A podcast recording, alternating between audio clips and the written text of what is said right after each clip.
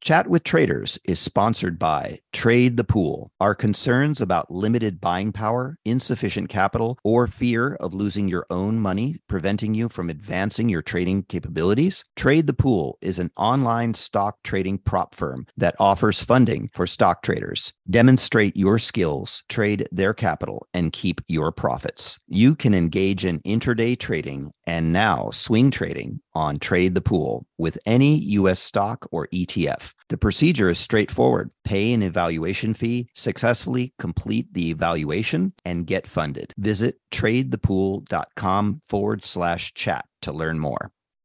You've seen the headlines. Bonds are making a comeback. But if you've ever tried to invest in bonds, you know what a clunky, complicated, broken experience it can be. That's why at Public, they took fixed income and fixed it. Now you can find, evaluate, and buy thousands of bonds with an investing experience designed this century. Add fixed income to your portfolio with corporate, treasury, and municipal bonds. Go to public.com forward slash bonds podcast to get started. This podcast is sponsored by Public. Full disclosures can be found at public.com forward slash bonds.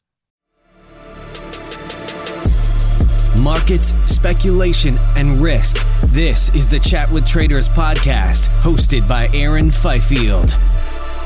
What's good, everyone? Welcome to the show. You are plugged in to Chat with Traders, episode number 215. This time, I'm speaking with William Beecham. Will's the director and the founder of Seamless Capital, an algorithmic trading firm based in Cambridge, England. But Seamless doesn't trade in financial markets as most of us are accustomed to. Seamless trades in sports betting markets, most notably Hong Kong horse racing, but also football and tennis matches too. However, Will didn't anticipate things would turn out this way. He spent his teenage years hell bent on becoming a professional poker player.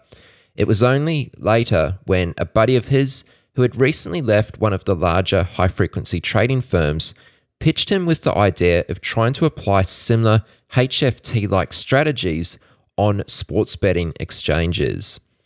With time, the two developed several strategies generating six figures, although Will's buddy would return to HFT, yet Will stuck with it and continued pushing on, in a bet that's truly paid off as Will has since scaled his sports betting operation from being a one man band to a team of 15. Last year, the firm did 50 million pounds in turnover and is annually netting seven figures in P&L. As you may have noticed, this is a slightly longer than usual episode, and although there aren't too many technical details inside, Will has a really cool story about his path to now and shares a lot of productive ideas, from the highs and lows of his teenage years trying to win at poker to the origins and growth of Seamless, Will's thoughts on competition, markets, edge, and team building. It's all covered in this episode. Ladies, gents, here is William Beecham for 215. So today you are running a quant sports trading team of 15 staff currently. But if we track it back, you know, it really all stems from you at 15 years old playing poker. Can you tell me a little bit about your early poker days? Early on, when I was 15 years old, just like a lot of 15 year, year old boys, I wanted to make money.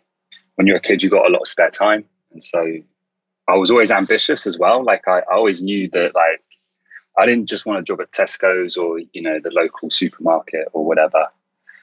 And so the question was, how can I make a lot of money as a 15 year old? And so to me at the time, the most logical and sensible answer to that question was professional poker. You know, it was back in, it was like back in like 2000, like mid 2000s. And like there was a lot of like high stakes poker on TV. There was a lot of like um, the World Series of poker. And, you know, you could see all, all these people just like making millions of dollars. And so I thought like, okay, uh, let's give this a crack. And uh, yeah, so I went out. I, I got the, you know, I, I, got all the books I could find on poker. Spent my pocket money, and I read them all. Like basically, like I read all these books and I studied it, and then I started playing. Like, um, like you could play these free games So you know, you just play with like pretend money, and like I remember like being like 15 or whatever, and like I would win all this pretend money, right? And so I, I was pretty convinced that I was like the best poker player on the planet because of all the free money that I'd won. And so one day I sort of said said to my mum, I was like, "Mum, I've got a great idea. I just need to borrow your credit card for 10 minutes. Don't ask any questions. Um, I'll pay you back." And so, you know, the great mum that I've got, she said, All right, son, just, you know, don't spend more than the 50 quid. And, you know, that was all fine. And, uh, and so I deposit the, the 50 quid and I started playing like, um, basically the very, very lowest stakes games there was. There was like one, one cent, two cent sort of games. And, um, I was terrible. I was just like the worst the like I was worse than like the average bad poker player. I, I, really did start off as just like the worst poker player going. I would always bluff. I would always go in. I would like always be gambling.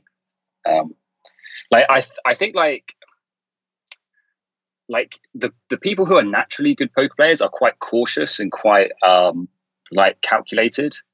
But my natural style was just very aggressive, taking loads of risks, trying to pull off bluffs left, right, and center. And I just I lost like the I, I had fifty dollars and like I lost forty of it, and I was like, like at the time, fifty dollars was a lot of money, you know. So, um, so I thought, okay, look, I'm going to this ten pounds left. I don't ask my mum to borrow a credit card again. Um, I've got this ten dollars, and so that was when I kind of had to really try to play as as like um, disciplined as as possible. And I just, yeah, like I would every day after school. I would just sit in front of the computer, like reading these these poker forums, reading these poker um, books, and just doing maths. And it, it, started off just like the very very simplest sort of maths that you could do. If you've got aces and the other guy's got kings, and you go all in, what's the probability that aces is going to win? Right? If you've gone all in and I've got a flush draw, what's the probability of me hitting that flush draw? And should I call? Right? And just learning about basic concepts and basic maths. And um, and yeah you know i was good at maths at school. And so for me it was just this really fun game which you could keep playing and keep practicing and keep trying to get better at with the like the allure of like one day if you got really good at this game you could make a lot of money. Yeah i i literally spent a summer doing that. Spent, and then at the end of the summer holidays every day after school that's all i would do. And you know i started to get I started to win money. I started to get better, and so like I would I turn the ten dollars into a hundred dollars. And the thing which I remember just like uh, so clearly is like the first time you you you run up your bankroll to hundred dollars. That's like a big deal because it's like you had ten, you got to hundred. That's like a milestone. It's like you know that you that you can make money now. All right. And so I got to hundred dollars. I say, okay, that's it. Now I'm ready for the for the big leagues. I'm going to stop playing my one cent, two cent game. I'm going to play two cent, five cent. I'm going to play with the big boys now. Immediately, I just get spanked. These guys are way better than me. Um, I basically lose ninety dollars, and I'm back to ten dollars again. All right, so I'm back to square one. I've got to, I've got to go back down to, to the low stakes of one cent, two cent, and uh, and I'm playing just monkeys basically. Like the people playing one cent, two cent, they don't care about the money all that much. Like I cared about the money way more than anyone else. Um, so you know, I go back to my discipline playing, um, and yeah, like I managed to turn that ten dollars up to hundred dollars again, and I say, okay, this this let's have another crack. And this time I step to two dollars, five dollars, and this time I actually managed to win money, right? And so like I turned that hundred dollars into five hundred dollars. Okay, now I'm now I really am the best poker player on earth, and I I move up to the next stakes, which is like five cent 10 cents. And it's just the same pattern again and again. Like I move up, I get absolutely spanked, get totally out outclassed, and have to move back down. But then I grind it out, I grind it out until I can have another shot. And so, and it just moves up and up and up until when I was 16 years old, I'd made like 20, 20 like I'd made $20,000 in like, in a summer. And then and it's just the same story every time. Like I was so convinced when I'd won this twenty thousand dollars, I was just so convinced that I was just the best poker player ever. That I took that twenty thousand dollars and I played literally the highest stakes poker that you can basically play. And so I basically sat at the, so I was 16 years old. I was sat at the table with like two thousand dollars in in front of me, and I would just go all in, lose two thousand dollars, reload my stack, another two thousand dollars, go all all in. I lost that twenty thousand dollars in like a day, right? So I'm, I'm, you know, I'm 15. I've just spent the last year trying to earn this twenty thousand dollars, lost it in a day. Cool. Back to square one. And so I basically kept doing this where I would I would really aggressively push myself, challenge myself, get myself into games which I just had just no right being in, and uh, and losing every like pretty much losing my shirt, and then just grinding it back and grinding it back, and so it was like yeah that that that twenty thousand dollars was the first big milestone. I remember getting up to like eighty thousand dollars at one point when I was like seventeen or something, and I so badly wanted to hit a hundred thousand. But when you're playing poker, like I don't know if you've ever played much poker, it's easy to get what they would call tilted. It's easy to get like kind of emotionally sucked into a game. And so I would like I remember this one day, literally when I was 17 years old, had eighty thousand dollars in my poker account. By the way, like I never ever withdrew the money. Like any profits I made, I would just be like, this is ammunition to play higher stakes.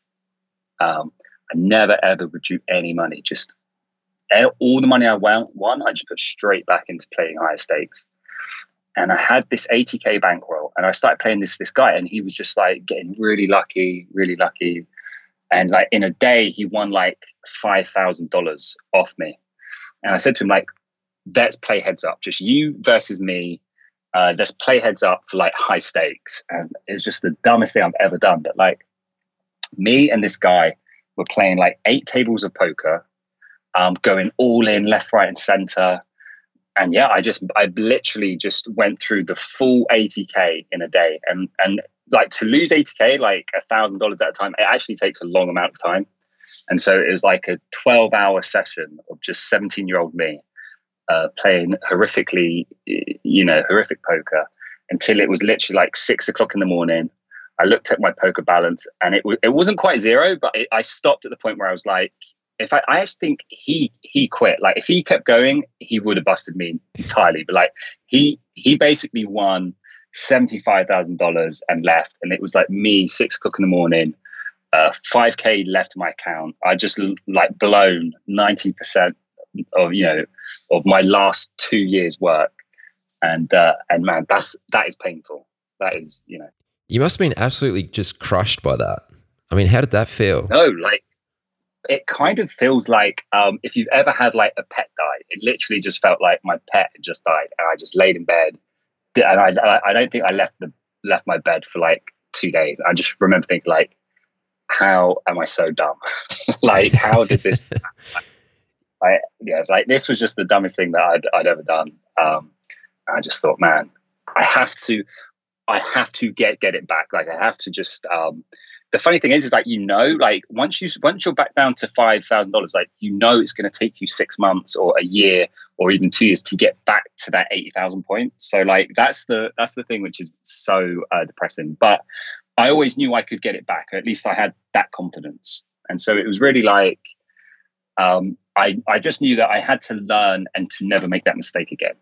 Right? It's like so I would basically I kept playing poker until the t- until I was about 18 and at that point i i had won like i had 250k in my in my account um, and i was routinely playing like the very highest stakes um, of poker and i was uh, i was doing well right?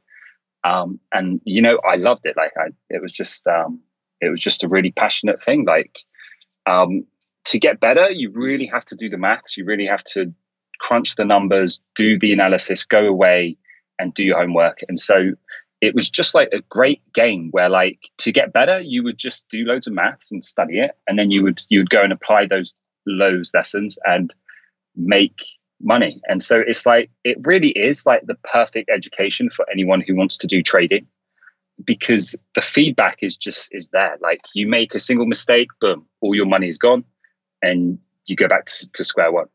And so and so yeah i got to 18 and I said to myself, all right, I want to be a professional poker player. Um, this is what I'm good at. This is what I like. And it's, you know, at the time, like it, I was making way, way more money than anything else that I could have imagined doing.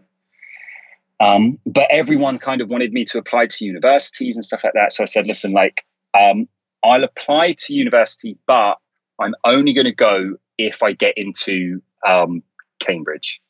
Um, and I, I don't really know my logic behind that. I think it was just like I'm just a super competitive person. I think like anything I do, like I just I, I either want to get I want to win or it, I don't care. So that's just the weird personality that I've got. Just before we go too much further, I'd just like to ask you a question, um, and we'll pick back up from here in a moment.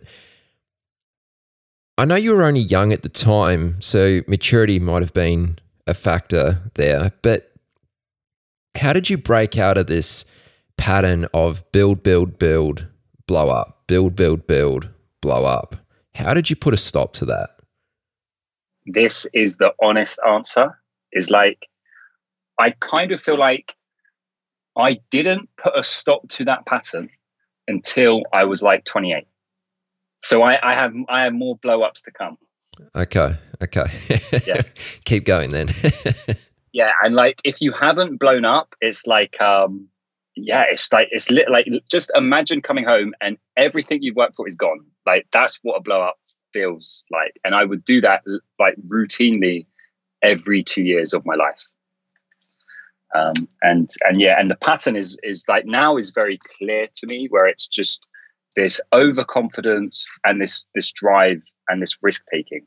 Where if you're overconfident and you and you want to take risk, you're just drawn to these higher and higher stakes games, and at some point you're going to be outclassed, right? And so I would just move up and move up and move up until I was outclassed, and so the the downside to that is yeah like there were people who were not as good at poker as i was who made way more than i ever made right? Like compared to them like i made one tenth of what some of my peers would have made in the same sort of time. And why is that? Because of risk management? Because they were consistent. They weren't interested in playing the toughest games. They weren't interested in like in playing the highest stakes or challenging themselves the most. They were interested in just consistently making as much money as possible. Just very sensible, very diligent people who knew what they were good at and would stick at it. And rather than working hard, so I would always like I would always try and do things the hard way. So there's a hard way to make money at poker, which is like do loads and loads of maths and loads of analysis and study the game really well and take on anyone that's the hard way to get to make money at poker. And then there's a kind of a different way, which is a bit easier in some sense, which is like just find terrible poker players and only play against them. It's right. And so I would play anyone, anyone in the world I would play. And if you have that if you have that attitude, you're gonna you're gonna have a lot of good players that want to play you, a lot of players that are better than you want to play you, and they will take your money until you learn to get as good as them. Um, so yeah, like I I tried to teach myself a different variant of poker called so my bread and butter was Texas Hold'em, which you know I'm sure you're familiar with, or like a, a lot of people will be. And there's another very popular form called Pot Limit Omaha, and it's a totally different game. Um, but it's you know it's it's still poker, and I tried to learn that, and I honestly like when I was 18 years old, I've lost like at least two hundred thousand dollars playing playing Pot Limit Omaha which is uh, which is like a game I should have never been playing to begin with. And so it's just this pattern of like of overconfidence, taking risks which don't really need to be taken, and then learning a good lesson from it. And I think as long as you as long as you can learn the lesson from it, it's it's pr- like for me, I always I always felt like in the end at the end it was worth the price. But it's not the easy way. Like it would have been I if I could if I could go back time, I would just say to myself like, Will, you don't need to lose 90% of your bankroll to learn that particular lesson. There's actually a much easier way to learn it. Mm. And and so for example, if you play against someone better than you, you can just stop once you've lost 10% of your bankroll. You don't have to stop only after you've lost 90%, if that makes sense. That makes perfect sense.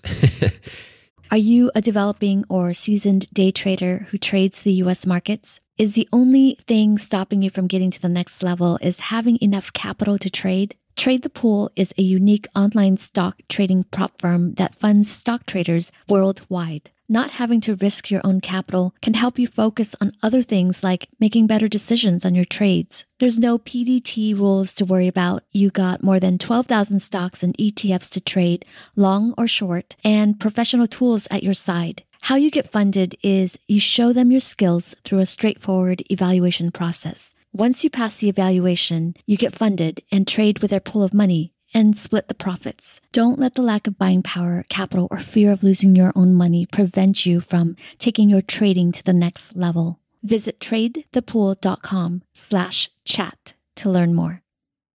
So you started talking about how um, you were going to, you're looking into going to university. Yeah, I mean, um, how did you work pokering around university? So I, I actually have like a very, very kind of like working class background. My mom never, like, I don't think my mom finished school. My dad, my dad, you know, he really finished school with like terrible, terrible grades. So a really kind of non-academic, really working class background. And so when I went to school, I ended up getting terrible grades. I was not interested in school at all. I just wanted to play poker. Um, but then when, once I got to college, so in the UK, you go to college from 16 to 18 years old, and it's kind of like, well, anyway, like, and I really kind of knuckled down because I just said, if I'm here, I may as well try my best to get into Cambridge. Um, and I studied super hard, and I actually did pretty well. And like a lot of like the maths tests, I I did well. I remember struggling so hard with economics and writing essays just terrible, terrible at writing any essays. But the maths was always quite easy. Um, and so somehow I, I, I, got rejected from loads of universities, but then Cambridge, the one I actually wanted, somehow managed to like accept me. Um, so I, you know that was just really, really lucky. And uh, you know they send you a letter when you get accepted, and I still remember like opening up the letter, thinking like, oh god, is this going to be like a rejection? Or, um, but yeah, so so I got accepted there, and you know I went to Cambridge to study economics, and I kind of said to myself like. I'm still very interested in being a professional poker player. For me, being a professional poker player was my number one goal in life at 18 years old. And I kind of thought Cambridge is just a really cool experience, which I just want to do and see what it's like. And I turned up and I was, you know, just overconfident. I thought, you know, I can handle this. You know, uh, and man like that first that first term at cambridge like i was in like when it, like it didn't matter which room i was in i was always the dumbest person in the room like they would set you um like uh homeworks or like worksheets and i would just always just do terrible and i was trying to play poker at the same time as do my studies so i would like study for two hours and play poker for six and I was just doing terrible, terrible, terrible. And then at one point, like I think like my supervisor came up to me and she was very concerned. She was like, Will, like if you keep at this rate, you're not gonna be in Cambridge a year from now. And so at that point, I like I kind of realized like if I've come to Cambridge, I should give it my honest effort. And so I kind of put poker on pause and just focused on with my studies. And I'm not a very good student. I kind of I worked. It didn't matter how hard I worked. I would always just get a two one. So um, after three years of working as hard as I possibly could, I ended up getting a two one, which isn't bad. But yeah, and yeah, like that was just a great experience. Um, they taught me. They taught me more maths, more more economics, more game theory, which are all really powerful tools for um, for solving poker. Um, and I was really excited. Like by the time I finished my economics degree, I felt like I, I really had a clear path to, to, to reach in the top ranks of poker. At that time, you know, I made a lot of a lot of friends, a lot of really really smart, creative, clever people, and they were all going off to work at banks, hedge funds, quant firms, and um, and I remember sort of hearing about the very best ones, like the very very best firms, and they were saying, okay, my first year I'm going to get I'm going to earn six figures, but like you can earn so much more. And so I thought, okay, this is interesting. I will apply to a few of these very, very top, top firms. And no one was interested. I got like, I basically got zero, zero interviews, zero job offers. No one wanted uh, to even reply to my applications. Um, so I said, uh, uh know, I said, fine, all right, this, um, I guess the world wants me to be a poker player. So once I finished Cambridge, I went back home to live with my dad, and I just got the laptop out, and you know, it was like it was like nothing had changed. You know, I was straight back to to playing poker, um, to trying to build a bankroll and keep moving up stakes, and it was going pretty well.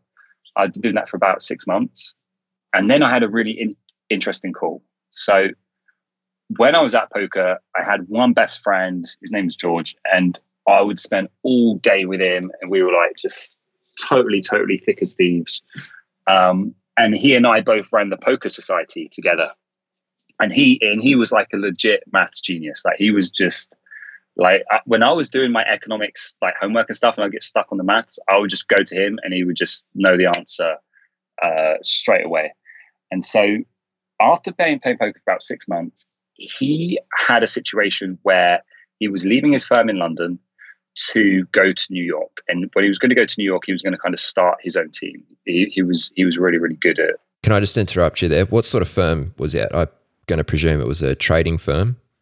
He was at the the best HFT firm around. So this is like back in like early 2010s, and and it was, it was kind of like the heyday for HFT in many ways.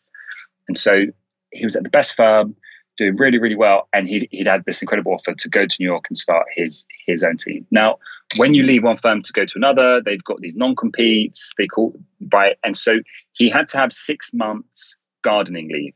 And so, so for six months, he wasn't able to do anything on a financial exchange.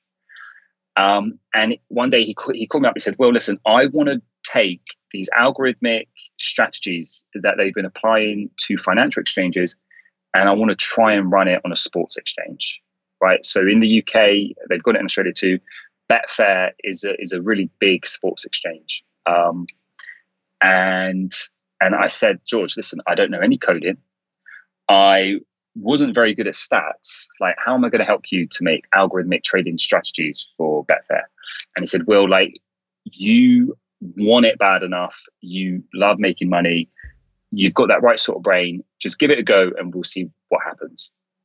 And it really sounded very, very interesting to me. And I sort of thought, at the time, I kind of thought, listen, like with this poker stuff, you can lose like a year's income in a day. And so I thought, even if this thing doesn't do very well, it could at least like diversify my risk a bit. Where if I just build a black box or, you know, have a share of a black box, which is just generating some some profit, that's kind of like some form of insurance or something. It's a form of diversification. So I said, all right, let's let's do it.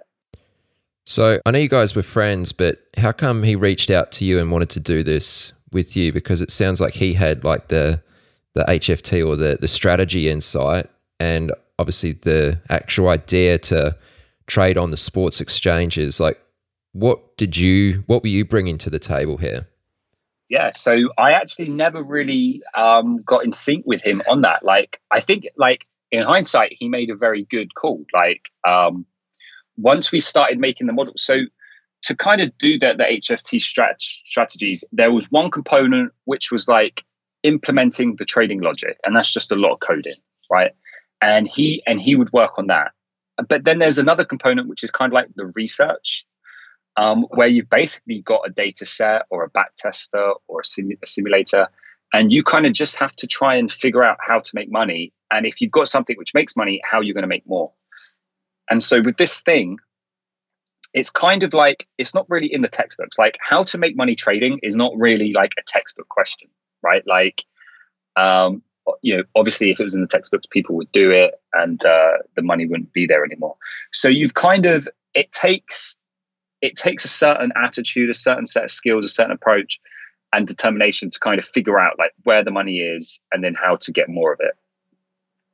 Um, and so yeah, like he just I, I think I think this is kind of where poker actually serves as like an amazing training background where I literally spent the last five years thinking nothing other than expected value, um, random outcomes, understanding the probability of events, and like how that links back to making money, managing a bankroll, managing risk to not go bust, um, and all of these sorts of concepts. So I had, I probably had like 80% of it was already there. But, and so I kind of think he, he, he saw that and said, listen, like he, he gave me that final 20%, if that makes sense. And so, did you have to? Were you forced to learn how to code during this this stage? Absolutely, and it's funny. Like, actually, one one piece of advice is like, I was always scared of coding. I always saw the sort of people that were doing coding. And I thought, man, they're just a different sort of person to I am. I can't code. It's like I don't know why I always said to myself I couldn't do it, but I'd never really tried, and I'd always sort of told myself that's not something that you would be able to do. When it came down to it, when it was like the only way you're going to make money is to get good at coding, I bought a bunch. It was the exact same thing I did with poker. I just bought every textbook that I could find on coding, and I read it. And I, guess what? I st- like when I started, I sucked. I was terrible. I was like the worst coder ever but if you keep at it and you keep studying and keep learning and keep pushing yourself, you will get better, right? And it's actually it's not that hard. Like if you it's it's really scary when you start, but if you just keep at it and keep at it and keep at it. And I would like at this stage in my life, I would have my laptop with me like 24-7. If I went to a restaurant, I'd have my laptop. If we if it was Christmas Day, my laptop would be open and I would be coding. And so I literally just spent non-stop the next three years, just coding and coding and coding and coding. And what sort of things were you coding? Was this research or the the strategies or? Yeah. So so to start with, this was like this was back in like early 2010s, and so machine learning was and AI was really uh, it was kind it was kind of kicking off in a big way. So it was at that time when a lot of people were kind of getting switched onto the fact that like machine learning approaches, right, which is really these computer scientists' um, algorithms, that these approaches to what would traditionally have been uh, statistical and like mathematically uh, based approaches to questions of like understanding data. Um, people getting switched on to the fact that like machine learning was producing amazing results. Like in places where uh, traditional stats wasn't getting very good results, machine learning was doing it incredible. And so I always kind of feel like, I guess in the 90s, you kind of had a big, um, there was a big quant revolution in finance. And that was, that was kind of people realizing you can take this data and you can take stats and you can find a lot of edge, right? Which, which before people were doing stuff based on gut. Um, and, and they, they were using stats and that was like what the quant revolution of like the the 90s and the 2000s was all about but i was just there in the early 2010s when actually you had this brand new breakthrough technology of ai and machine learning. And my first 18 months i just read so much about machine learning so many textbooks and papers. And like i think i think the thing which is so funny is i'm just a terrible student. Like i'm so bad at it. And so having to read these textbooks and having to read to read these papers was a real like chore, real challenge. I had to sort of push myself to do it, but I I knew I knew um, that if I wanted to be a great trader and I wanted to do as well as I could, um, I had to learn this stuff, right? And and you know everyone learns in different ways. So for me, it was like I would watch YouTube videos, I would read textbooks, I would speak to my friends, and I would just try and just submerge myself in it and I'm actually not a very fast learner. And so, like, um, yeah, like it was literally my life. Like, I feel sorry for my family, my friends, my girlfriend, because like they would invite me, right? Like, my girlfriend would invite me to meet her parents, right? And like, I would take my laptop, just I would always have my laptop with uh, with me, and so I'd be like, "Hi, you know, I met a dad. Hi, I met a mom." And I say, "Okay, I'm going to go sit in the living room now and crack open my laptop and play and play around with machine learning algorithms. And I was always fitting models, always tuning stuff. And it was, again, like I look back on it and I think it's just a really great experience that I was able to just devote as much time as I wanted because I felt like um, at 21 years old, 22 years old, 22 years old, I just felt like I could take as long as I needed to learn this skill really, really well. And so I, I really just devote myself to learning everything I could about machine learning and how to do it. And and and to do it, you've got to know a bit of software engineering as well. And so fast forward to about three, three years, he and I together had made strategies which were making decent six figures, right? And I was making decent six, six figures. And it's always the case with me. I can always see like the next big thing. I'm always thinking like, man, if, if this is making six figures, why can't it make it seven? You know, like how am I going to get it to that next level? And so he'd sort of gone off to, to New York and was running a really successful um, team over there in high frequency trading. And I had sort of continued doing these sort of strategies myself on Betfair in London. Can I just ask you? I mean, when we say, so your buddy who left the HFT firm wanted to run HFT type strategies on sports betting exchanges. Um, I mean, that's obviously going to sound very vague to a lot of people, and including myself. Can you just give a little bit of color to the types of strategies that you were implementing? Fundamentally, when you're doing trading or algorithmic trading, there's a few kind of categories of ways that you can make money, right? So arbitrage is like the big there's the first category which everyone kind of clocks onto first and they can all everyone kind of understands how arbitrage would work and so um, in sports markets um, you can you can kind of there's there's different exchanges there's bookmakers and sometimes there's there's mis there's mispricings and so you can kind of buy in one market sell in another and that will make you money now, arbitrage is one of these things which, if you can see it, everyone else can see it. And it's not that hard to spot. And so, arbitrage is one of these kind of these textbook HFT strategies where the person who gets that edge is the fastest. So the first person to spot the, the mispricing, buy where it's undervalued, sell where it's where you know where it's it's it's overvalued. Um, that's the guy who's going to make the money on that trade. And so that's that's the first place where high frequency trading um, is really important, right? Because it's all about speed.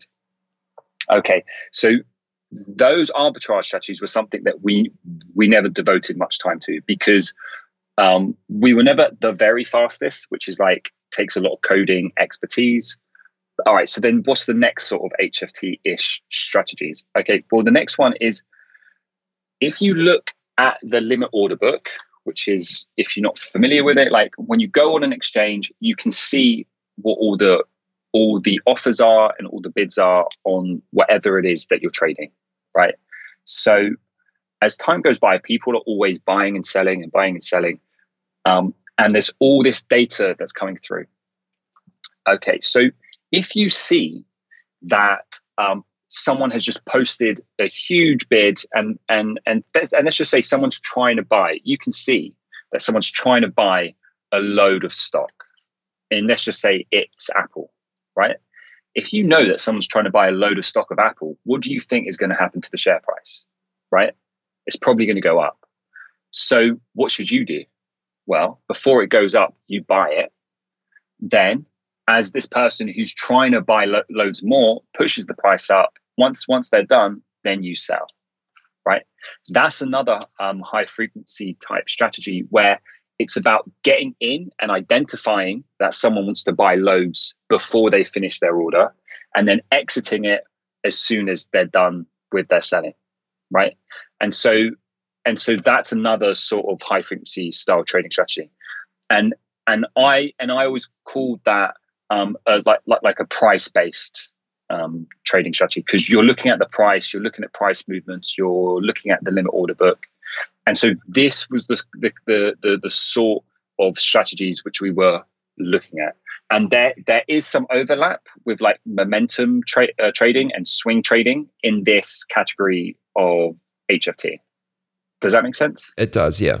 So as we were looking into these sorts of strategies, um, these these these really like price based signals um, strategies, we were predicting where is the price going to go? Is the price going to go up? If we think the price is going to go up, we're going to buy. Predict uh, if, if you're predicting that the price is going to go down, then you want to sell. And so it's all about predicting the price, which at the end of the day, that's all trading, all of trading is about, just predicting the price. And then the difference is is timescales. So if you want to predict where the price is going to be in 60 seconds, you're kind of in the world of, of HFT, right? But if you're predicting where the price is going to be in three years, well, then you're a value investor, right? And in sports, um, where the, like the analog to where the price is going to be in three years is who's going to win the match or who's going to win the race, right? So, and then to make trading decisions based on that. So, after my friend George went off to New York, um, I decided to look into these value um, style strategies, right? So I kind of felt like we were doing all we could do in, in, in with with HFT and with my sort of skill set. And I knew that with kind of value investing style strategies, you've got much more scale. So, what does that mean? It means with HFT, any single opportunity is actually quite small, right? Um, and they come about really quickly, and it's a race to to, to get to that opportunity. And it, it it kind of took a lot of work to identify a single strategy, and then it took a lot of work to keep it running. And at the time, I was just one guy, not that great at coding, still learning, and I kind of said, well, if I did value based trading, I could just place one huge bet and I could scale my bets. I could bet as much as I wanted. And as long as I had an edge, that could grow into something much bigger with just a, as a single guy. And so I started trying to predict the outcome of sports events who was going to win, who was going to lose, what their probability was. And it was it was more successful than the HFT stuff. Like that was something that I was very good at. I was able to kind of find my edge. I kind of feel like I'd taken all those skills um, from poker, from doing the HFT style algorithms, and I'd kind of found something which just I was very good at. And so I developed a lot of um, a lot of innovative techniques to predict predict which team was going to win. Right now, this is something which you have to have a bit of creativity to do. So it kind of goes back to with poker where everyone is different and everyone's got their niche. And and and actually a lot of life is about just discovering what is your niche. And so if you're a bit creative and you're a bit of a wild card and you want to take risks, you've got to find what niche most rewards those traits, right? And so with poker, you've got to find the the right games and you've got to approach it in the right way. And with trading, HFT is actually a very, you, you really have to be very diligent. You've got to be very consistent. You've got to have a great infrastructure to be the fastest guy. But with value based investing, if you can come up with a good idea, if you can just come up with a different way of thinking about this problem or just a different way to model it than what everyone else is seeing, if you can just see something different that the market isn't seeing, you've you'll get a big edge. And and so i came up with a few different um, perspectives a lot of them just really really based on machine learning. So i would take a machine learning technique like um, there would be machine learning te- techniques which work amazing for images right and i would go away and i think like how can i use this technique for images to predict a football match images of what so in machine learning like a classic problem would be um, is this an image of a cat or is this an image of a dog? That's like textbook, page one machine learning, image classification. Um, and the computer scientists were coming up with amazing solutions. They were, they were like, um, they were beating a human level at recognition of images, right? So if if if if you have a like uh, like I think I think like the most classic one is a is a data set of digits, right? And so for the post office, people in in America, uh, a, a, zip code is like six digits or something. And people would, would write down the six digits. And then at the post office, they would scan all of these postcodes and they would try to identify what these six handwritten digits are. And so if you show that to like a human, they'll score like 97% accuracy. Whereas the machine learning techniques would get up to like 99%. They would they would surpass the humans and so I would I would read their papers and I would say, okay, how are they recognizing these images so well? What techniques are they using? Okay, how can I use these techniques uh, to predict who's going to win a sports event? Right. And so from this, there is a really great general principle. There is a really great lesson, which is like, see what works in other fields, right? Copy it, try it. Like, does that work in your field?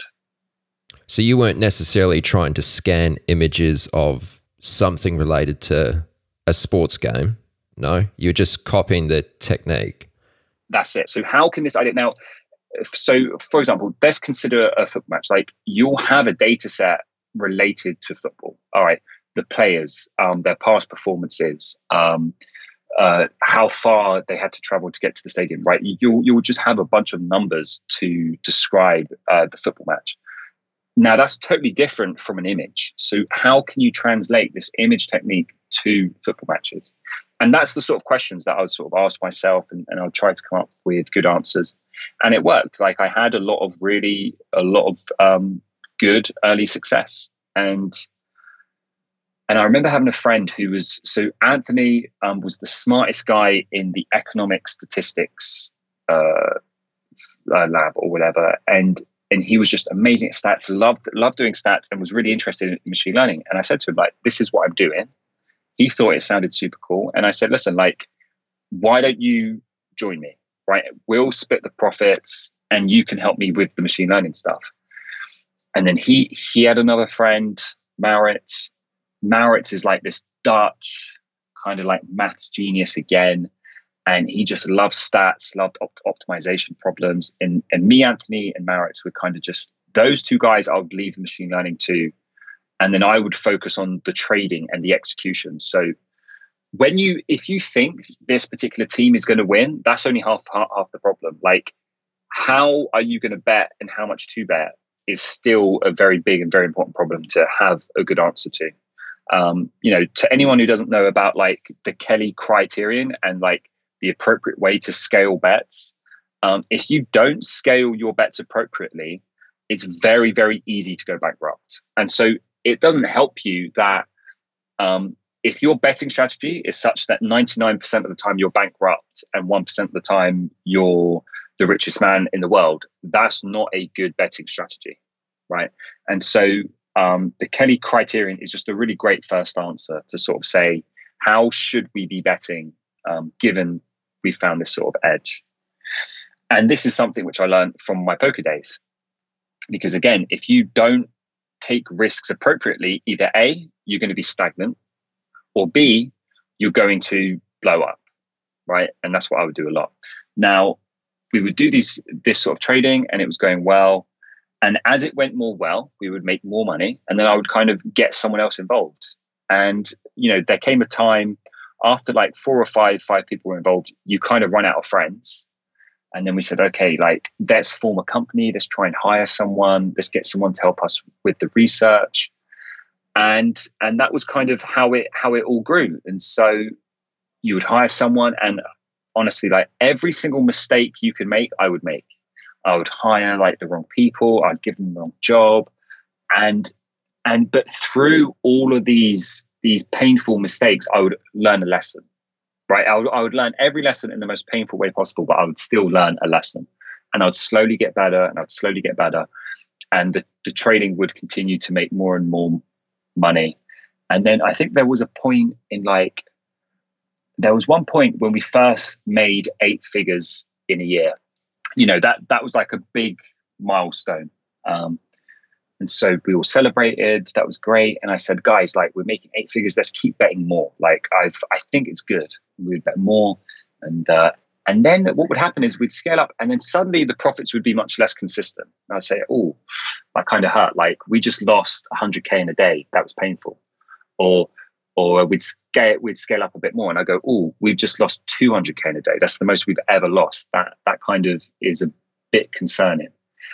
But I was always I was always too optimistic and I was always too overconfident. And I remember one time I scaled up and we ended up losing again, literally about 70% of our bankroll. So we lost pretty much a million pounds in about a two week period. Now, I mean, looking back on it, it's just, I kind of laugh, but it was just the dumbest, dumbest, dumbest thing like ever. Like to spend, like I literally spent probably six or seven years trying to build up this million pound bankroll and then to literally lose it in two weeks um, was again it's just so it's like it's, it's like embarrassing as well like when it's just when it was just me doing poker i didn't i didn't feel embarrassed when i lost money because it was kind of my money to lose it wasn't such a big deal but when you're on a team and you've got three or four guys doing great with their models and their predictions and then you're the trader of the group and you go out and you trade it and you just lose all the money that's embarrassing. And so, oh man, just so, so painful, so much embarrassment. And I would just say, like, this has got to never happen again.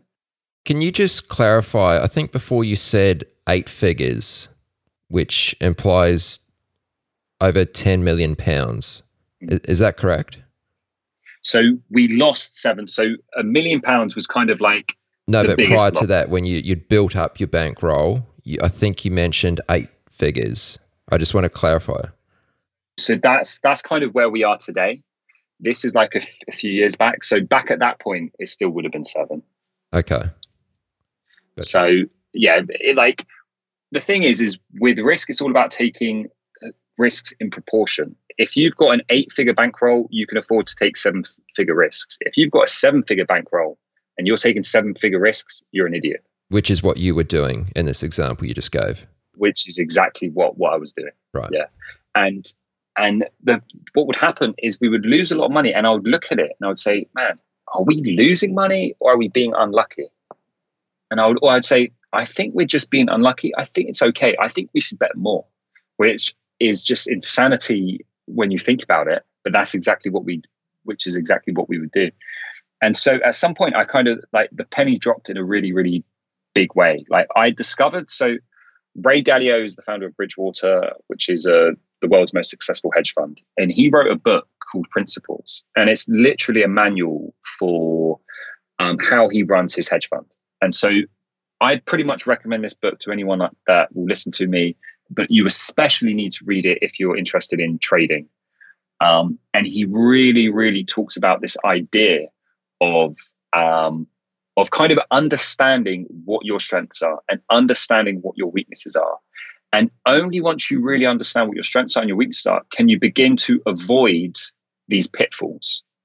And so I came to realize, like, what was I doing again and again and again? I was being overconfident. Then I was taking too much risk. And then I was getting outclassed and losing. Right. Which which was which was working to some degree because I would learn these lessons and I'd continue to grow. But it was just ridiculously painful. Right. It was unnecessary. It was dumb. And so then I kind of realized, like, wait a second, like I'm too optimistic. I'm not looking at the details in a in the right way to see to see when we're about to blow up. And so at that point, I said, I need to hire the most pessimistic, um, the most pessimistic, intelligent, detailed, focused person I can find. And so I found this amazing trader called called called George. He'd studied um, maths at Cambridge, really really smart, and was literally the most pessimistic person you'll ever meet. So we were just such a funny team because I would be like super optimistic. This is going to go great. And he would say, Will, you're an idiot. Of course, it's not going to go great. Look at all of these problems. And as soon as we started having that sort of approach, was the day we stopped blowing up. Because when I would be optimistic and he'd be pessimistic, we would have a debate and a discussion and we'd figure out like who of us, which of us was right. 50% of the time, I would be right. But 50% of the time, he'd be right. And so he was bringing to my attention all of my weaknesses, all of my weak spots. He was pointing it out, and so through that, we were able to to not lose in such a big way, to not make such big mistakes, because I had someone else who was um, complementing my weak spots. And so it's it's exactly the same as like a football team, where you might have someone who's an amazing defender, but they're going to make a rubbish striker, and you might have an amazing striker, and they're going to make a rubbish defender. And so with George and I, we were just this great team where you've got someone who's really quick, really aggressive, but then you've got someone who's working defense and is stopping any big mistakes from happening. Um, and and once we had that, that was really um, the solid foundation where if you think you're right, find someone that's going to disagree with you. It doesn't really, if it's an important question, find someone who will disagree with you and understand where they're coming from because a lot of the time they'll see something that you don't see and and it can be a simple fix and you reduce your chance of being wrong even if you're only wrong 20% of the time if you can reduce that from 20% to 2% you've just made your life a hell of a lot easier more money in your pocket yeah yeah and it, you know it's like it's not even for me, it's all about growth. It's all about how quick can you how quick can you grow? Like, what's the how can you move to that next level? And if you're always making mistakes, if you're always dropping the ball and fumbling it, you're just slowing yourself down. It doesn't have to be that. It doesn't have to be that that painful. Find someone who knows more than you about something and learn from them. That's the quickest way to learn. We just pull away from the sort of the progression um, a little bit. I'd like to ask you some questions around Seamless specifically. So, Seamless Capital is your your firm today. What markets are you most active in? Sports is still to this day our bread and butter. Okay. Any particular sports? So, so we trade a few markets on Betfair. Um, the biggest market that we're involved in would be horse horse racing in in Hong Kong. It's it's just huge. So if you Google horse racing in Hong Kong, I think something like ten percent of the of, of the government's budget is funding through revenues raised in horse racing in Hong Kong. It's like this big monopoly, um, and everyone in the country bets on horses. And so that's like, as far as sports betting goes, that's the biggest market in the world. And so at Seamless, and my own personal philosophy is you need to go to where the liquidity is. You need to go to the biggest markets. Um, and I would rather have a small edge in the biggest market, which we can we can grow and we can keep pushing ourselves and keep challenging ourselves and and and always grow into, rather than an easy, alluring thing a lot of people do is they they find an easy market where they can get a big edge, but it's a small market, right? Is that your only preference for horse racing purely because it's a bigger market, uh, more liquidity, etc., or are there some other kind of advantages in horse racing which you don't see in some of these other sports like football, tennis, etc.? Honestly, in my opinion, I think um, it, for me, I've never thought it very important what particular asset we trade, as long as there's a data set which is um, suitable for the machine learning techniques that we're using, and there's a market which we can trade in. That is an opportunity, and then it's about weighing your opportunities, which really comes down to how big how big is the upside, right? Some people are, are happy being one man bands, right? And I actually I like I interview a lot of traders and I and I speak to a lot of them and I kind of say to them, listen, like either you should be a one man band and just do it by yourself at home and actually picking an easy market is a great idea. And the way to spot an, an easy market is simple. Like find a market which is small enough such that bigger institutional players won't have time for it. Right. And there are these markets left, right, and center. And so just find a market that's small enough that big institutional players won't be interested in it and you will find a niche. You've got to be willing to look about to try to try a few things. Like we've traded football we've traded tennis we've traded horse racing we've done the high frequency trading strategies we've done the value based strategies um, we've traded crypto. Always always so i've got an 80 20 rule which is spend 80% of your time on your bread and butter and 20% of your time on wildcards right? Do things where you can be surprised. If you think something, if you think this thing isn't going to work, but it just might, and you'd be, and you're not sure, give it a go. Spend one day a week, or one week a month, or a couple months a year on these wildcard projects, and it's just an option. You're you're opening up the door to opportunity. Can you think of an example of one of these wildcards that uh, you've played around with? So, I mean, to be fair, like this whole like actually getting into algor- algorithmic trading falls into that category right? Where if i had like i think a very sensible person would just say listen it's going to take me a year to get good at this to get even like basic good at algorithmic trading. In that time i could make a lot of money playing poker. I'm just going to focus on poker. Like that's a sensible answer. But if you take that answer to every single question that you come across you're never going to unlock opportunities. And so instead, if an opportunity comes comes your way, you can try it out and you can you can see how it fits. And uh, and you know, ninety percent of the time you'll be disappointed, but uh, but ten percent of the time you'll be you'll be amazed.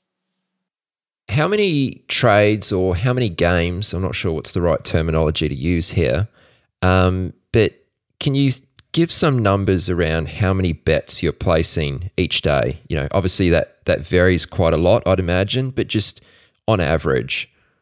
So it kind of depends. Like for trades, we make thousands and thousands of trades a day, right? But we only have to make these trades to accumulate our positions. And so we only want so many positions. So if we if we like um, if we think this this particular horse is going to win, or we think this particular team is going to win or score more goals, then we we want to we want to back this guy to win, right? We mm. want to, or we want to bet on them to lose, and so that's only a few positions a day, or a few a few hundred positions a day, but to achieve those positions because they're so big because they're such a big part of the market we have to place thousands and thousands of, of trades if that makes sense. Yeah, would you mind just elaborating that on that a little bit? Like, why do you have to break up your trades so much? So, let's just say we've got a football match coming up on Friday, and it's Chelsea versus Man U, and you want you want to bet um, three hundred thousand pounds that Chelsea is going to win. Now, if you go on Betfair, no, no one is offering a three hundred thousand pound bet on Chelsea. Uh, if you go to the bookies, no bookie in the country is going to take a three hundred thousand pound bet, but you can get a thousand pound bet. Okay, so you bet a thousand pounds for Chelsea to win, and then you wait and you wait ten minutes, and then someone comes and then someone's willing to offer a thousand pound bet again, and you take it, and then you wait, and then and by betting a thousand pounds and waiting for the the liquidity to come back and betting again and betting again, you avoid scaring off the liquidity and you're able to accumulate really big positions, if that makes sense. So you're like a, a hidden buyer, as we'd call it in financial markets. Exactly. Exactly. That's exactly what we do. You know, before you were talking about um, institutional uh, counterparts, and obviously that's something we, we talk about quite often in financial markets. I'd never really considered that to be a thing in uh, sports betting markets as well. Um, is that the case that there are what you'd call or classify as institutional players involved? Yeah, yeah. So, um, so I would kind of classify uh, my my trading and and Seamless's um, in that category where we've got a research team of 15 guys like they've all got phds They're, they, they've all they spend all day long analyzing these markets now if you're a single guy that's kind of hard to beat, right? Um, it doesn't really matter how smart you are. That's pretty hard to beat.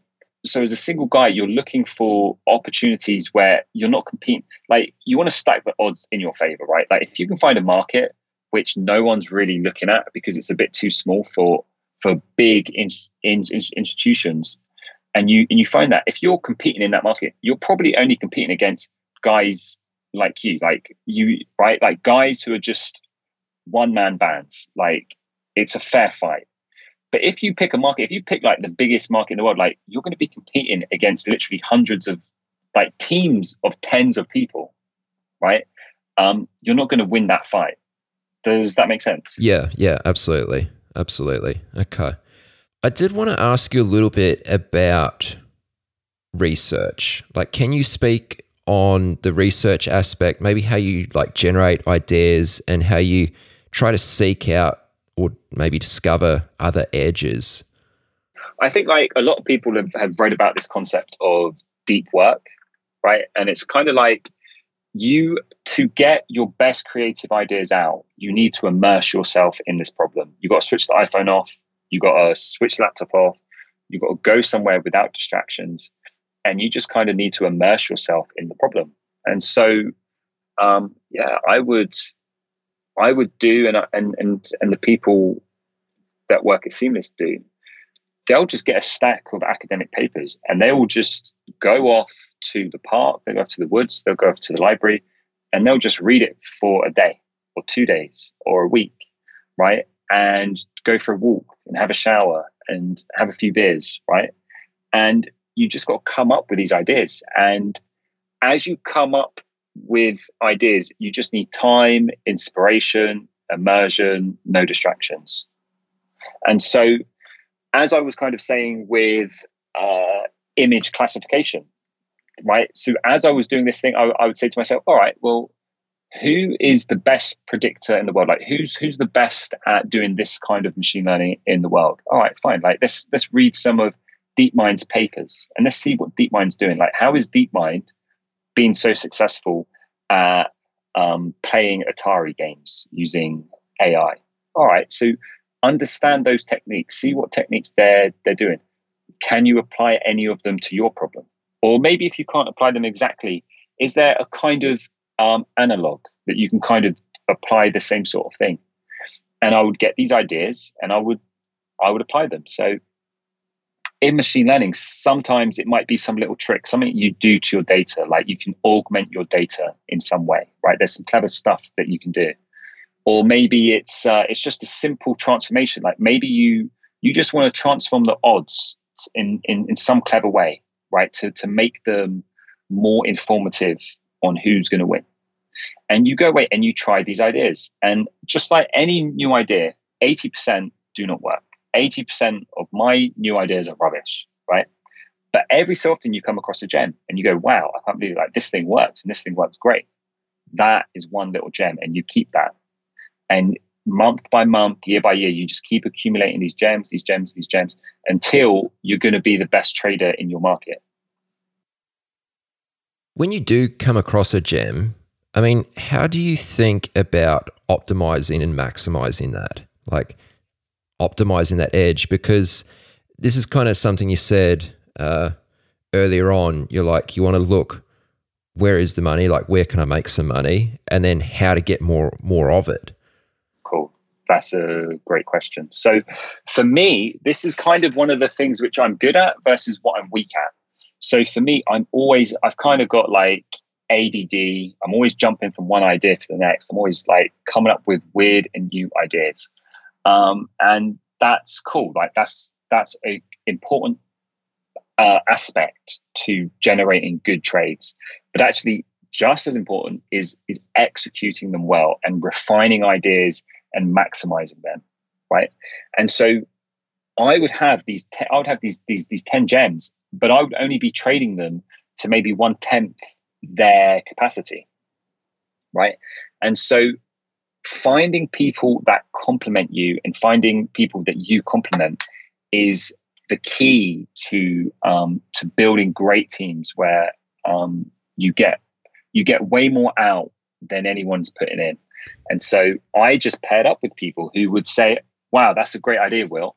Did you know that if you um, if you optimize this component of it, you get twice the result. And someone else would say, oh, and if you optimize this component, you get twice twice the, the, the, result.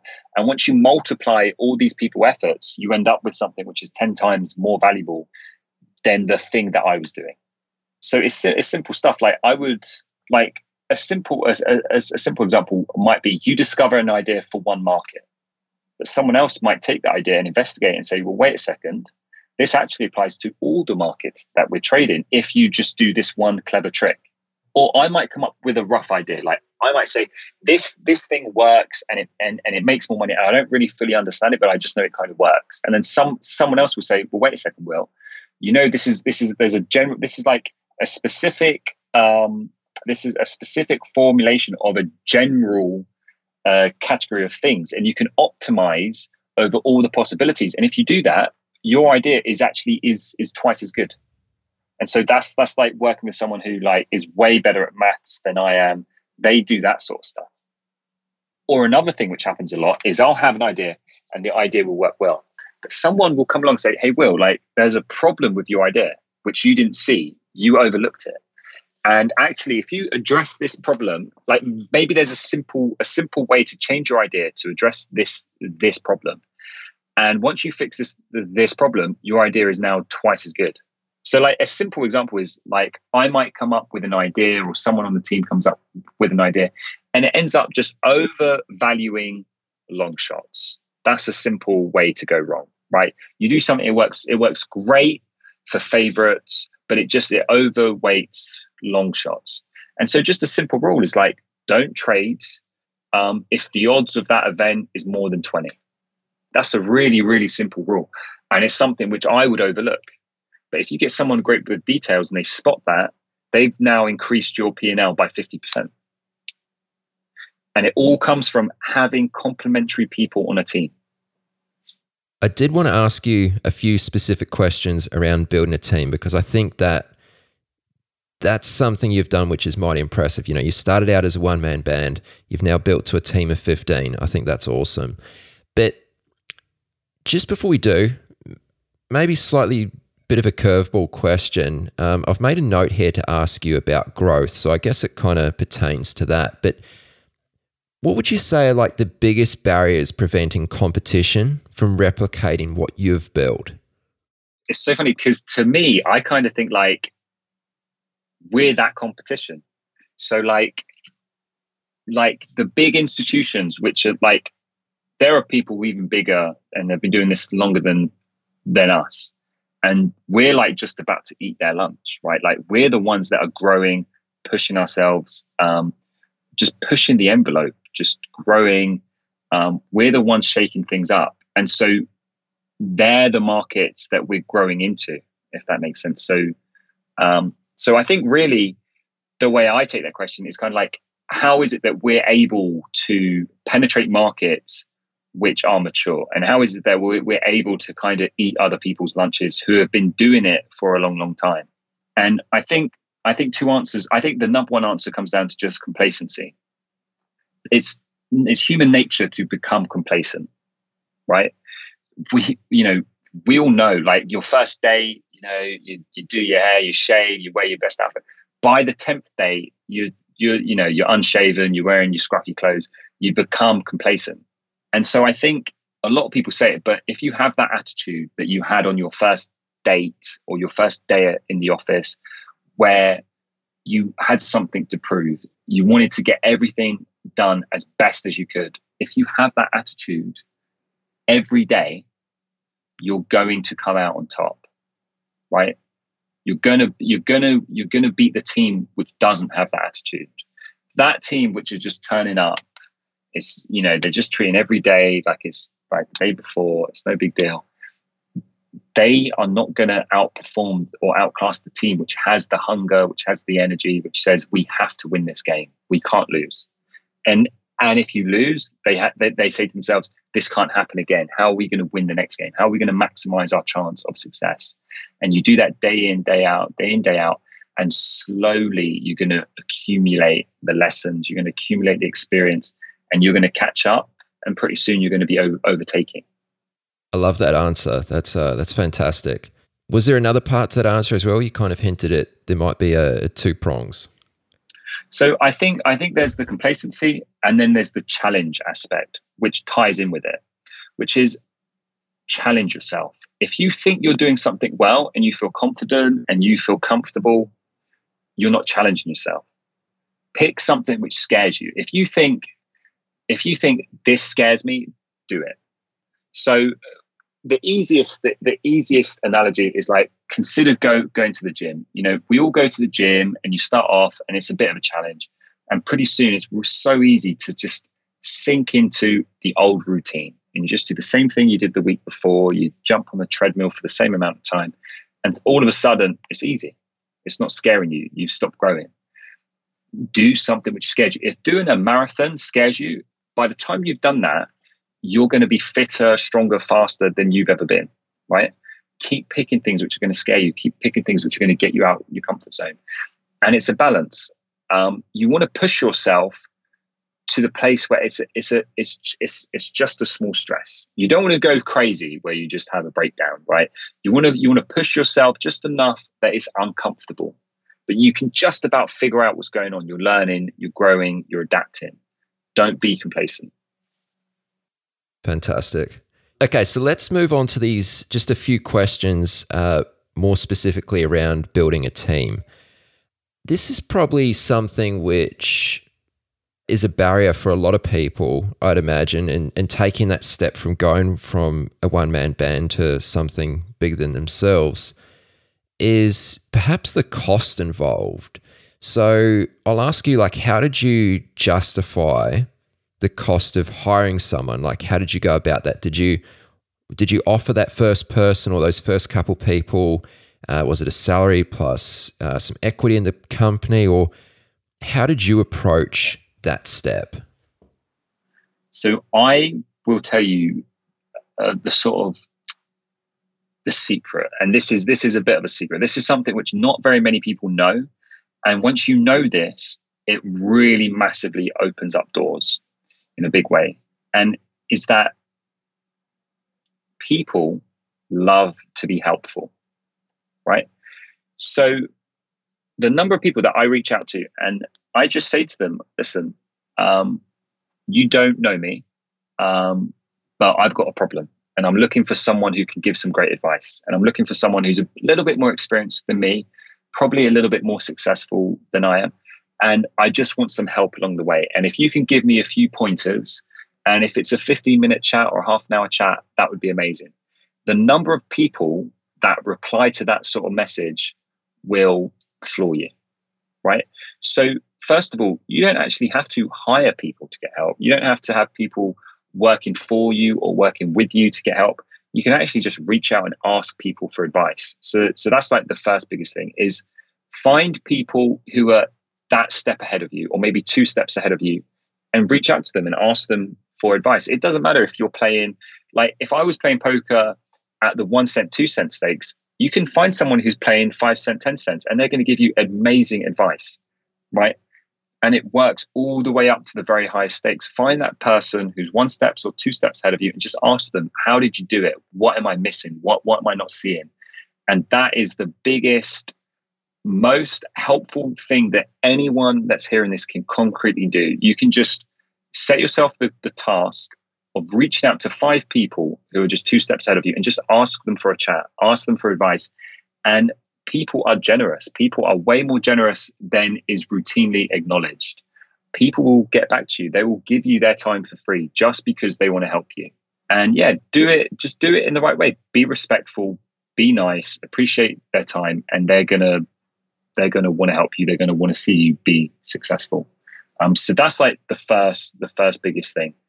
The second thing is, you know, you always have to take things like it's always baby steps, right? You're not going to go from crawling to sprinting. So forget about like don't don't try and hire three amazing developers. That's that's not the baby step. The baby step is like, do you have a friend who might be interested in this as a side project? Right? Like we've all got friends. So find find someone that you know who will be interested in doing this as a side project. Or or if if you're at that side project stage and you've been doing it as a side project, maybe you can find someone who's a freelancer, right? And you can give them a little bit of money to work on it for a little bit of time and see what happens.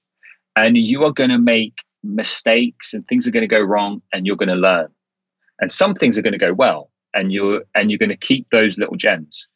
And so it's all about how can you grow? How can you move just outside your comfort zone? How can you take those right challenges, those baby steps um, to just keep moving forward?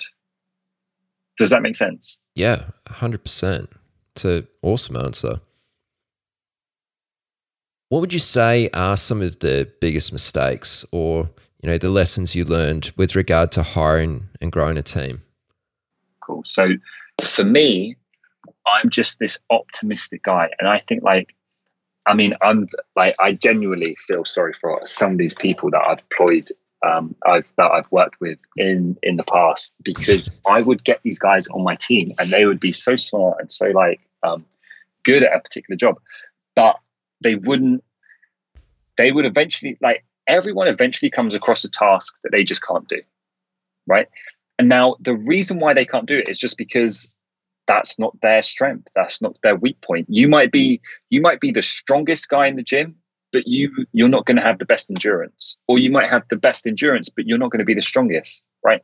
And if you ex, if you push there's there's there's a point where pushing people is no longer productive and it's better to to recognize that like okay you've got this guy who's great at endurance running.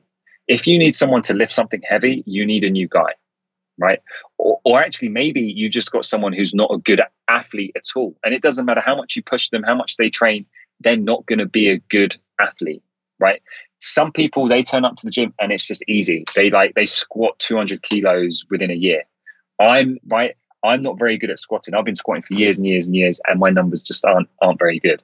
And it's just about acknowledging like what is it that you're very good at? What is it that they're very good at? And finding that out and then and then working with it rather than working against it, if that makes sense. So so that was like a very big hiring mistake that I made. Um, to start off with, where I would I would kind of expect people to be good at everything, um, or I would expect someone who, who's maybe not a superstar to to to like become one through sheer hard work. That's not a good idea e- either. So that was the first mistake. Is kind of know exactly what people are like, know what to expect from them, and then the second thing is, and and by the way, like uh, my favorite example of that is like we've got people at work who are very thorough and then you've got people at work who are very quick. Now, if you need a job to be done quickly and you ask someone who's very thorough to do it, you're an idiot. Because all that's going to happen is the thorough person is going to spend ages on it, is going to do it very thoroughly, and you'll just have wasted their time and you'll be frustrated because they did it longer. It took them longer than you wanted it to get done.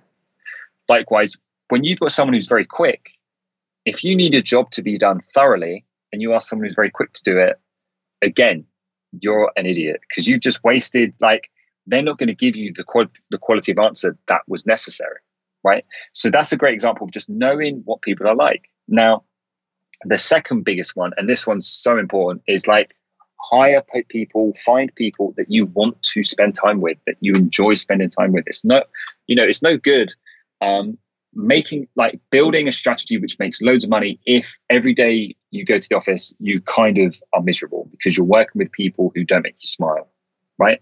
Is it, like you can have both. Find someone that is talented find someone that you enjoy working with find someone that you're going to be successful with and that you enjoy their company that you both get along you have fun with. I always i always like draw parallels between hiring and like growing a team as dating. Um, it's not just about having the two most attractive people in the room or finding the most attractive person that will accept, you know, going out on a date. It's about finding someone you've got chemistry with. It's about finding someone who makes you smile and laughs at your jokes, right? Like you might have a dumb sense of humor and 90% of people just cringe, but you got to find that person who likes your who likes your jokes. Um, and so I think I think that's so important because at the end of the day, you're always going to fail right? You're going to push yourself and you're going to fail. You're going to push yourself and you're going to fail. And it's those days when you fail that like having someone that's going to make you smile, you kind of think, do you know what? It doesn't even matter if you, if you, you know, you don't have to win every game if you're enjoying the process. And so enjoy it. Just a very open ended question to wrap things up here. Um, and you can answer this however you see fit, whether that's with regard to building a team or uh, building out your your strategy playbook, etc. If you were to start again from scratch today, what would you do differently? That's a good question. It's a very cliche question, um, but I feel like you might have an interesting answer for it. No pressure. I think I think there's there's two things which I would do differently. So first of all, is that is that bit where I said reach out to people. Like ex, if if if you think people aren't going to help you and and you don't reach out for that help, you're missing out on on such a valuable resource and people are generous. They want to help you. So find that person one or two steps ahead of you and seek their help and they will help you. At least enough of them will right? If you say if you reach out to 10 people one of them is going to get back to you and one of them even if it's just 10 minutes because they've traveled that path that you're going down they can help you avoid some pitfalls. So just reach out to people for help. Go on linkedin um, send emails to people like see who's in your own network. Um, you'll be surprised. So that's the first thing. Like if i had done that it would have avoided a lot of painful lessons. Rather than having to learn the hard way you can learn from other people's experience. So that's an amazing um, avenue to go down to grow quicker, to learn quicker, and to make things less painful. I think the second thing is don't underestimate yourself. So, like, be ambitious, do that thing which scares you. If you think you can't do it, like, don't I think a lot of people in life think like, what can I do, or what am I qualified for, or what do I know? What do I know that I can do? Don't even ask that question. Forget about that. Ask yourself, what excites you? What's a challenge that you're not sure if if it's even possible? Aim for that because you're going to learn more. It's going to be more exciting, and you'll be surprised what you're capable of if you reach for it. That would be my two lessons. Very good, man. Well, I've massively enjoyed this chat. Thank you very much. Fantastic. Fantastic. For anyone listening who would like to follow you or follow Seamless or just kind of be in touch with what you're doing, is there anywhere to go online? I know you have a pretty, um, you know, there's not much given away low, on the website. A low profile. Yeah. yeah. So, so yeah, um, we try to keep a low profile, but if anyone is interested in, um, in kind of that culture of just pushing themselves, challenging themselves, and they're interested in the company, um, yeah, you can Google Seamless Capital. You can go on like um, seamlessml.com. And um, yeah. Okay. And I guess you've got a LinkedIn page and that type of thing as well. Yeah, yeah that's it. You can get us on LinkedIn. All right. But you personally, you're not really on any socials? No, I'm a low profile, but you can, um, my LinkedIn is William RG Beecham. You can find me there. Okay. Well, I'll, I'll put a link to that in the show notes anyway. Uh, yeah, Will, brilliant. again, Pleasure. really enjoyed this. So thank you very much. I appreciate your time, man. Brilliant. All right. Thanks. You've reached the end of this episode of Chat with Traders. But rest assured, there are more episodes loaded with real market insight and zero hype on the way soon. So to stay updated with each great new release, subscribe to the podcast in iTunes. And we'd love it if you'd leave a rating and review. We'll catch you next time on Chat with Traders.